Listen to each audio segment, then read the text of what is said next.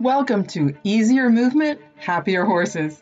I'm Mary DeBono, your movement and mindset coach.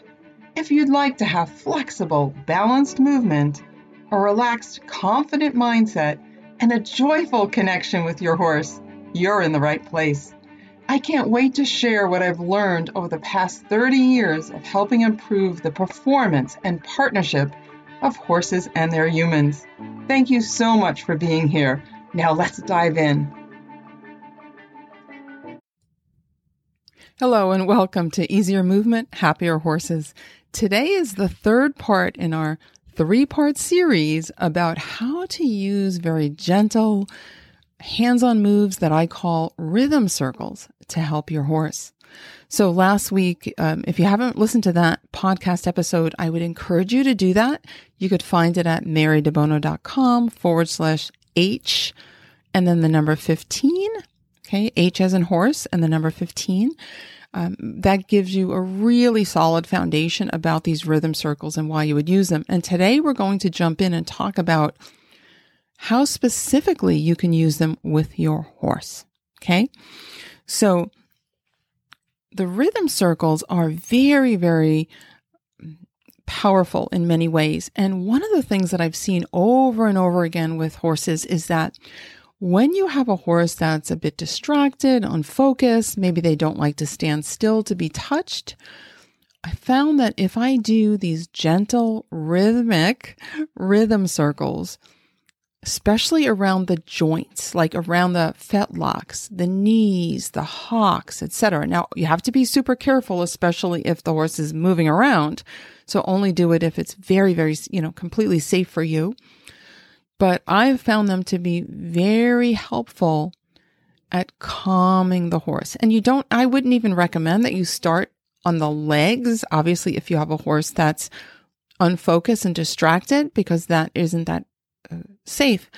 But if you do them, for example, around the horse's shoulder blade, if you think of, and this is where having a little bit of anatomy knowledge is good. If you think of the skeletal image of the shoulder blade, right? The scapula, if you go all, all along the top and around the shoulder blade, and you think of just doing these rhythm circles where you're emphasizing the direction towards that shoulder blade. If you don't know what I mean, please go back and, and listen to last week's episode, okay? Because I explained this whole idea of this lifting motion that we do where we emphasize one direction. If you do that, first of all, the horses tend to get very quiet, right? And it also really helps them develop that body awareness, that ability to realize, oh, right, my whole shoulder blade can actually slide a little bit. You're not sliding the shoulder blade, but they start to have better awareness and therefore better use of the shoulder blade. And so you're really helping too to not only calm the overall nervous system of the horse, but you're starting to really affect the soft tissue in a local way. In other words, the lift that we spoke about last week, right? When lifting the tissue sends a signal to the brain to allow that muscle to relax. Okay. So again, this, these rhythm circles work on many different levels here. There's a lot going on physiologically when you do them. Okay. But so, so they are very powerful for helping calm a horse that maybe otherwise wouldn't want to stand still and be touched. Okay. Now you only do them with a horse who's cooperating. In other words, if the horse says, don't touch me, please don't persist in doing it. Okay. So you want this experience to be pleasurable and safe for both of you. Very important. So again, now you, we have to remember that it's that non-habitual nature of them that really improves the body awareness and the coordination and also that relief of effort that you're providing for the horse. So generally speaking, we do the lifts towards joints. So for example, if you were working around the fetlock joint very carefully, you would always be going in the direction of the joint. So if you're below the joint, you're, you're emphasizing the lifting up. If your fingers are above the joint, you're emphasizing the downward part of the circle. And don't get hung up on whether it's a full circle or not. It's a circular movement. Okay. Like in other words, it's an arc. Some, many times it's a full circle, sometimes it's not. So I don't get hung up on that. I find that the direction of the support is more important and then the feeling of release. Okay. Um, very, very helpful to do these all around these, these bony prominences of the horse. So in other words, a bony prominence would be uh, the point of the hip, the pelvic crest, right? If you think about how the muscles and, you know, all the soft tissue attaches there and, and there's different things that run over the, t- you know, run over the top of it, all those things, you can really help that so many parts of the horse when you focus on these bony prominences in the hind end. So the point, the point of the hip, which is the pelvic crest, the outside of the hip joint, which we call the greater trochanter, and also the horse's seat bones. Okay. They have seat bones too, which are the ischial tuberosities. And you find them at a place where horse people call the point of the buttock. If you look at your horse from the side, that's the point that sticks out the most. It's up towards the top on either side of the tail. There's one. Okay. Your horse has two seat bones the way you do. We don't usually call them seat bones in horses because they don't tend to sit, but um, they're a similar structure. Okay in the pelvis. Okay. If you were on, think of it this way. If you went on all fours, where would your seat bones end up? Right. If you went on your hands and knees, right? Where would your seat bones end up? So the horses have those same, you know, a similar, not, not the same exact structure, of course, but a similar anatomy where their seat bones would be sticking out back there, right? On either side of the spine. So, uh, excuse me, either side of the tail. So this is a powerful place to do the rhythm circles. Again, if you can safely access that area with your horse. Okay. So some of my students call them donut moves when they're done like around a particular circular type thing. So if you think of the, if you think of the outside of the hip joint or the ischial tuberosity as like a circle, it's not, they're not quite circles, of course. You can think of like you're doing like a donut move around it because you want to go all around it. Okay. Same thing with the joints. We tend to go all around them. And horses particularly love the, the fetlock joints, the carpal joints, meaning the, the front, what, what we call the knee in the horse, right? The, in the front. Very, very useful, especially right at the back of that joint, right? Where the, you know, there's all those strong tendons and ligaments, right? working in that whole area can be very, very helpful for your horse. Same thing with the hocks, you know, working all within that. If you think of the hock, and again, I would really encourage you to look at some skeletal anatomy so you get a sense of all the little bones that are involved in like the, the knee joints of the horse, the hock joints, you know, there's a whole bunch of stuff going on there. And if you think of using your fingers very delicately to do these lifting circular movements, right, where you're emphasizing one direction of the lift, can be very, very powerful for your horse. But even just thinking of the hock as a whole and going from underneath and lifting up and going from the top and lifting down, very good stuff. Okay. Your horse will be very happy. I also use them again very, very carefully around the stifle joints, um, around the TMJ. So your horse's TMJ, you know, in the head, the temporomandibular joints. Really, basically, they can be used anywhere. They very helpful in this idea of outlining parts of the skeleton. So I spoke earlier about outlining the shoulder blade. Okay. I also outline the horse's spine. So, uh, for simplicity's sake, we'll just think about it from the withers to the tail. Okay. We, I also do the cervical, the neck spine, but that's a little bit different. But if you think about bringing the tissue, like emphasizing that lift, right, towards the spine. So you, you go on one side of the spine and work your way all the way down. Then you do the other side. And again, the the lift is in the direction of the spine. It's towards the spine. Okay. That's a wonderful way to help kind of wake up the different parts of your horse's spine, help them have more awareness and thus better use of their back, as well as just relieve a lot of the strain that tends to happen. So it's done lightly, it's done carefully. You're always monitoring your horse's responses. If the back kind of drops when you do it, then you're using too much pressure.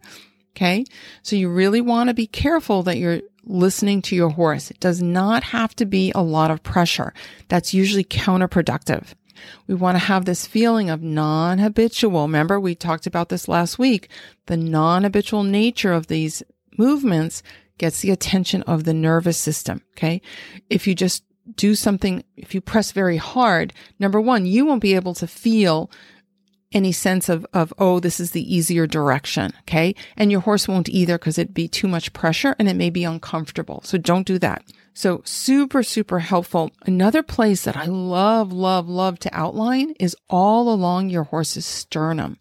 So if you think about the sternum, um, and I'll include some images in the show notes. So again, marydebono.com forward slash H, and this is 16. So H16 you'll I'll make sure we link up to some things. But if you think about outline, if you find your horse's sternum, which is right in the center of the chest, so if you're looking at your horse from the front, there's like a groove, right? That is down the front of the chest. You can find the sternum usually quite easily because that part of the sternum sticks out in a lot of horses. It's a little bit prominent or doesn't have a lot of tissue in front of it. And you can feel, you know, from the top and then you let your fingers travel all the way down till you're in the area where we girth the horses up, right? So past the the front legs, so past like around the elbow area, right? And you you may feel how the sternum actually changes shape. The first two thirds of it, if you think of um, starting from the top of the chest, it's like like a knife edge, and then lower down it flattens out. So when it's when it's in the girth area, right? It'll be flat. When it's in the front of the chest, it's like a knife edge. And you can feel this. So if you do the rhythm circles, again, on either side, right? You take, you do one side, then the other. This is super powerful because actually the costal cartilage, which is the, the way the ribs attach to the sternum, okay? The ones that do attach to the sternum, the way they attach is they don't, the bone doesn't attach directly to the sternum. It's, there's cartilage in between. Okay. So there's the bony part of the sternum. Then there's this cartilage and then the bone of the rib attaches to that. So there's a, a, a little bit of flexibility in the costal cartilage and there's like little joint like things that attach the costal cartilage to the sternum. So when you do these gentle rhythm circles around either side of the sternum, right? You do one side, then the other. What happens is, again, that non habitual nature, that feeling of support helps to kind of awaken this area, right? Awaken those little joint like things. And the horse can suddenly start to use their sternum and ribs more effectively. Now, why do you care? Most people don't think too much about their horse's sternum and ribs, and they should because it is key to virtually every part of your horse. Okay. It is so important. It, it will impact how your horse uses her neck, her back, right? Her, her front legs, her hind legs. I mean, virtually every part of the horse is affected by restrictions in the rib cage. And conversely, when you free that up, virtually every part of the horse will benefit. And certainly mentally too, because it just feels so much freer. And when I, you know, I, I work with humans as well as horses and other animals. And when you really give a person a feeling of freedom in the rib cage, oh my goodness, their whole life changes because they suddenly can breathe better. They can, they see the world differently. Their head is held differently. Same is true for your horse. There's so many things that are affected by um, restrictions in the rib cage. So, and it's an underappreciated place, in my opinion. So I'm doing all I can to change that. All right. But it's so very important. Think about it this way too. You know, a lot of people wouldn't equate like if they if their horse has stiffness in the front legs or they're having injuries in the front legs, they wouldn't necessarily think about, well, if I improve my horse's rib cage, that's going to help. But it does, and I'll explain why. When the ribs are moving more freely, which means the sternum has to move more freely, that costal cartilage is all involved, all of that, the shoulder blades can slide more easily over the ribs. When the shoulder blades slide more easily, obviously the whole leg moves more easily through space, okay? And it changes the degrees of tension down into the, the leg all the way to the foot. In other words, you can influence structures of the lower leg by improving the rib cage. Okay. So it's very, very important. Same thing with humans. If you think about if you're having any difficulties with your hands, your arms, something like that, working with the rib cage, okay, really, you know, helping improve your awareness and ability to use your rib cage and move in all different directions with it will allow your arms to immediately be freer and there'll be less strain in, say, the wrists and the hands, things like that. Of course, obviously the shoulders too. But what I'm saying is all the way down. Okay. So very, very important. And we know about all the connections between, um, the horse's rib cage and the, and the pelvis even. So if you think of even something like the rectus abdominis, how it attaches, right? That's going to influence how a horse uses his, his pelvis and hind legs, right? If there's restrictions in the rib cage, that can actually cause restrictions in the ability to use that muscle and to allow the hind end to come under and the back to round. Okay. So by doing these rhythm circles all around the sternum, right? Thinking about the costal cartilage, thinking about creating better awareness of the horse's sternum and that coordination that comes from awareness, right? You can do a whole lot to help your horse. Okay. Now I've talked a lot about how to do these rhythm circles around joints, around bony prominences, but you can also do them very, very effectively just on the more meaty parts of your horse. So if you think about the big muscles, so think about the big muscles of the hindquarters, Rhythm circles work great just directly on that soft tissue that's, you know, there, you know, that those big, thick muscles. Again, you don't have to use pressure. We're not trying to manually change the muscle fibers. We're working with the nervous system. Okay. When the horse experiences that sensation of lift, of relief of effort, right? The brain gets a signal to release the muscle. So we're not trying to manually rub anything out right? We're providing sensation so the horse's nervous system can make the changes. This is really what differentiates this work from many, many other modalities, right? They rely on, you know, manual manipulation, manual pressure to like literally stretch things apart and do things like that. We're not thinking that way. We're, we're communicating directly with the horse's nervous system. After all, it's the nervous system that controls whether something is contracted or not. Okay. So again, you can do these on um, the muscle right in the middle of the shoulder blade. I'll, I, ha- I have a little video you can see if you if you listen to last week's episode. I linked to a blog post which showed that. Right. You can do them on the neck. I mean, virtually anywhere.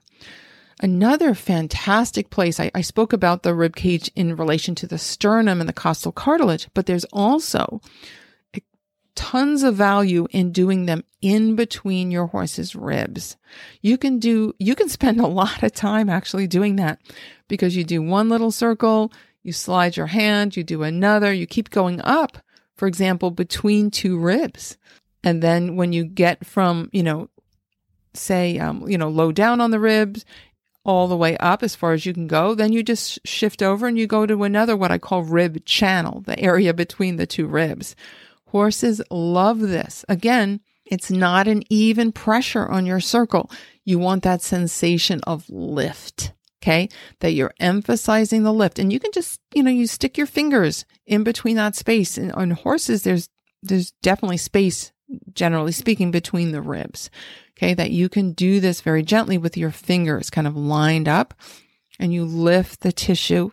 Make sure you take like a breath and you slowly let it release. But that emphasizing that direction of lift is very important. Okay. Very, very important.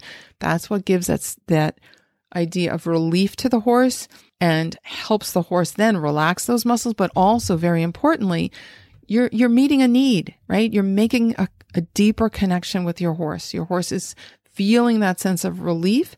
And I find that this work will help you as well because as you're doing it with your horse and you're sensing and you're feeling, you're getting into like a getting in sync with your horse. You're you're coming into what I call, you know, physical and emotional harmony with your horse. Really powerful stuff. So again, these rhythm circles work on many, many different levels. Okay.